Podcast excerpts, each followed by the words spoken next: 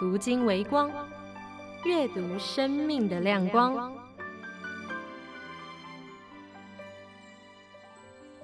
诗篇第一篇第二节：唯喜爱耶和华的律法，昼夜思想，这人便为有福。冬天的时候，刚进入被窝时，总需要一点时间适应棉被从冰冷变成温暖的过程。今年冬天刚过，我买了一套法兰绒床包组，解决了这个问题。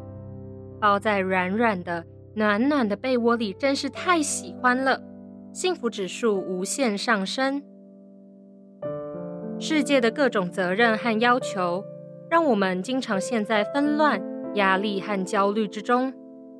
这样的日子一天天往前推动，我们要怎么能跟幸福、蒙福连线呢？于是，我的心中就跳出“唯喜爱耶和华的律法，昼夜思想，这人便为有福”这段话。神的话不只是要读，重要的是思想，还要昼夜思想。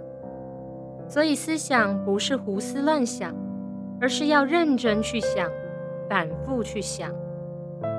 一天中你会花多少时间去思想神的话呢？